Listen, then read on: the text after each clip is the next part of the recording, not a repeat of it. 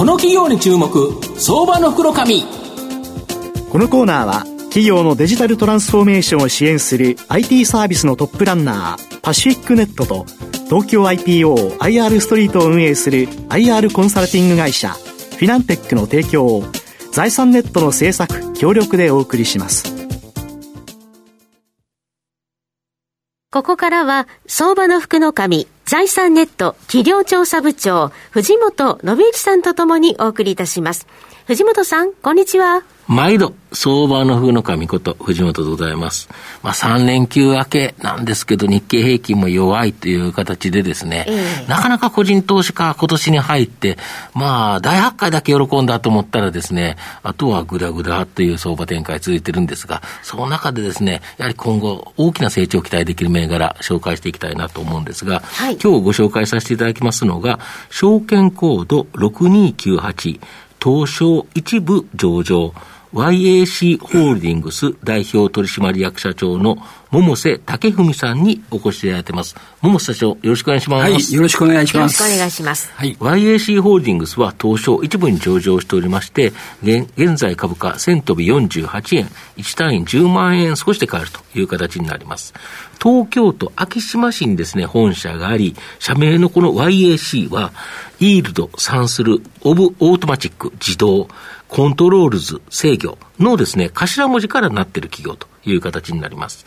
お客様の省力化と自動化ニーズに沿ったですね、各種装置を製造、提供している企業ということなんですが、まあ今ご紹介したようにですね、はい、まあ各種装置を製造、提供ということなんですけど、具体的にですね、どんな製品作られてるんですか？まあ、今、当社でもって、あの、いい、割合とね、いい成績を残している業界としては、半導体の業界の、はい、おパワー半導体ね、はい、それから医療業界、ね、はい、人工透析。機、はい、それから盛んに最近言われている 5G 絡みではですね、はい、えー、キャリアテープの関係、うんうん、そしてハードディスク、また、やっぱり量が、情報の量が増えてますからですね、ね。うんうん、ハードディスクもまた話が出てきておりましてね、うんえー、ハードディスクのバニッシャーという機械は世界でどこもやってませんから、そうです当社が独占してる。オンリーワンなんですよ、ね、そうです、独占してる要はあの、ハードディスクドライブを作るのに絶対必要な装置なんですよね。そうです。あこれがないとハードディスクドライブできないということで、世界オンリーワン製品もあるということですか？そうですね。これは中心ですね。あといくつかありますけど、うん、中心は今こうなっております。なるほど。はい、で、今期、えー、2022年3月期、中間決算ではですね、営業利益が2.3倍と、前年同期比で大幅な増益となってるんですけど、この好調の原因、教えていただけますでしょうか？えっ、と、当社はね、2023年度に創立50周年を迎えるんですね。はいはい、23年。で、この50周年に最高、過去のね、最高益を上げようっていう、うん形でもってすべてが進められておりまして、なるほど、経営そのそうですね、うん、その戦略のポイントはですね、はい、まず一番粗利率を上げるっていうところなんですね。うんうんうん、ですから、中間決算で儲けが増えたっていうのは、粗利率がですね、うんはい、実は5%上がったんですよ。これ、でかいですよね。でかいですね。うん、えーですから、粗利率が上がった、売上はそう増えてないんですから、粗利率が上がったことによって、業績の、あの、あれが出たと。ですから、最高益に向かっては一番ポイントはこれ、粗利率を上げるっていうことで、うん、2025年までにですね、現在の25%をね、はい、30%も上げるという運動を展開しております。まあ、業界的には、一般的には30%くらいが多いんですけどね、うちはちょっと低かったということなんでね。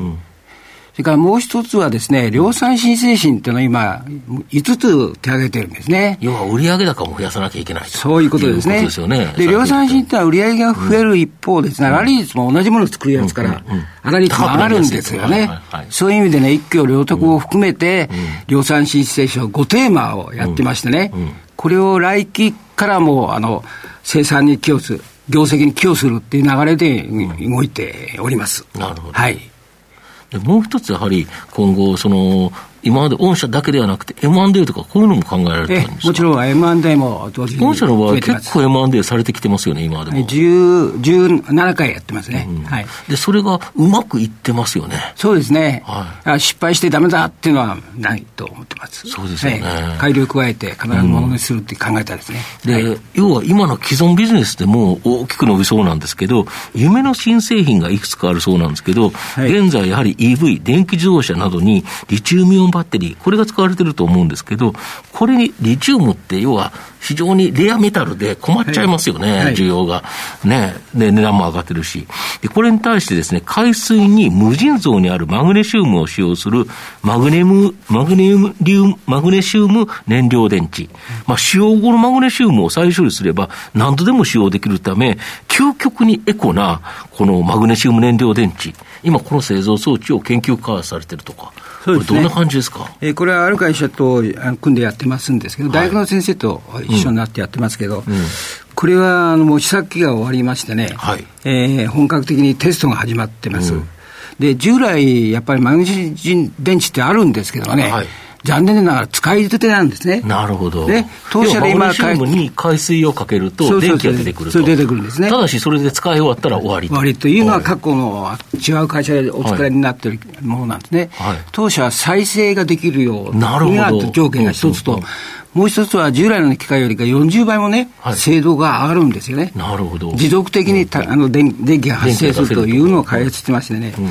これはもちろん特許ものなんですけれども、うんこれを、まあ、来年度からね、22年度から具体的に市場投入したいと。いうことが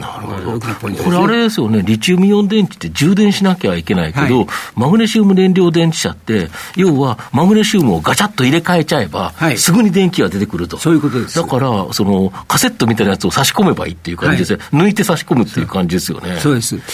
それでね、逆にリチウムイオン電池の充電ってね、うん、結構電力が必要なんですよ。そうですよね。だからその電力の必要の普通の電力を使うと、また電力が必要になりますから、このリチウムイオン電、この、いや、当社のこのマグネシウム電池を使えばね、補助、補助用として使えるということが大きなポイントにもなってます。また、今、新型コロナウイルスっていうところでですね、御社は、まあ、産業技術総合研究所さんとか、埼玉大学コニカミノルさんと共同研究して、まあ、1分でですね、感染リスクを検知可能なウイルスゲートキーパー、これを、まあ、インフルエンザウイルス、ノロウイルス、および新型コロナウイルスという形で研究開発してるんですけど、これがウイルスだけではなくて、いわゆる認知症、アルツハイマー、うん、まあ、こっちもなんか分析できるとか。そうですね、あのタンパク質をね、うん、測定できることが、まあ、発見できたんですね。なるほど、アミロイドベータ、そうそう、ベータですね。うん、で、これをですね、測定できれば、その認知症の人の度合いがね、なるほど。どの程度なのか分かるんですね。今、認知症って結局、お客さん、あのお医者さんの問診であるとか、うん、テストであるとか、こういうことしか判断つかない、うん、数値で判断できないけど、これだと、血を取って1分間、これ検査すれば、はい、あなたアルツハイマーの可能性があるかどうかが分かるということですか、そういうことです。これだと人間ドックとかでも使えますよね。そうですね。うん、多方面にあの応用できると思ってっております。はい、これが実用化されると、えらいことですよね。うん、まあ、期待をしてます。なるほど。あとあれですよね、はい、人工透析機、これで御社も医療現場で実際に御社の機械が使われてるんですよね。そうですね。もう年間3000台ぐらいね、うん、あの、使われてますけど、えー、これがまあ数年でね、うん、えー、4倍。まあ、1万台を超える数まで増えるという、これ、今期新型機を出すんで、あ来期ですか？いや、もう、あの、一部出し始めてます。出し始めてるんですか、はい、で、これから本格的に。今期が3000台ぐらいしか売れてないのが、はい、来期以降1万2000台とか、これ可能性があるってことですか、そうですね。数年の間に1万台超えるという形で、あの、詰めて体制を組んでやります。なるほど。はい、御社の今後の成長を引っ張るもの、改めて教えていただきたいんですが。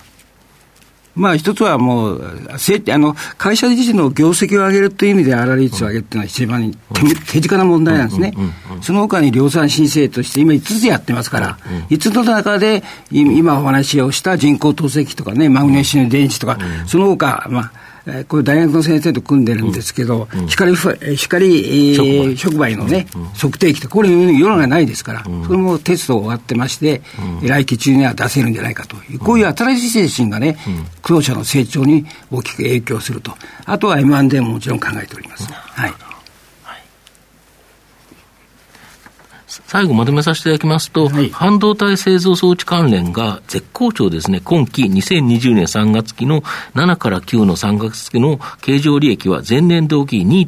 1倍の増益、また上期の経常利益も2.4倍の増益と、まあ好調が続いていると。で、来期も医療機器の人工透析装置が新製品の投入で今年の3倍増、4倍増というのが期待できるんではないかな。また、パワー半導体向けのレーザーアニーラも今期に引き続きですね、受注が好調な上で、え好調なようなので、大幅な増収税期待できると思います。その上で、夢の新製品もですね、数多く研究開発している YAC ホールディングスは、じっくりと中長期投資で応援したい相場の福の神のこの企業の注目銘柄になります。今日は証券コード6298東証一部上場 YAC ホールディングス代表取締役社長の桃瀬武文さんにお越しいただきました。桃瀬さんどうもありがとうございました。ね、どうもありがとうございました。藤本さん今日もありがとうございました。どうもありがとうございました。企業のデジタルトランスフォーメーションを支援する IT サービスのトップランナー。東証2部証券コード3021パシフィックネットは、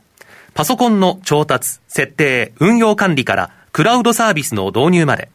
企業のデジタルトランスフォーメーションをサブスクリプションで支援する信頼のパートナーです。取引実績1万社を超える IT サービス企業、東証2部証券コード3021パシフィックネットにご注目ください。この企業に注目、相場の袋。このコーナーは企業のデジタルトランスフォーメーションを支援する IT サービスのトップランナーパシフィックネットと東京 IPOIR ストリートを運営する IR コンサルティング会社フィナンテックの提供を財産ネットの制作協力でお送りしました。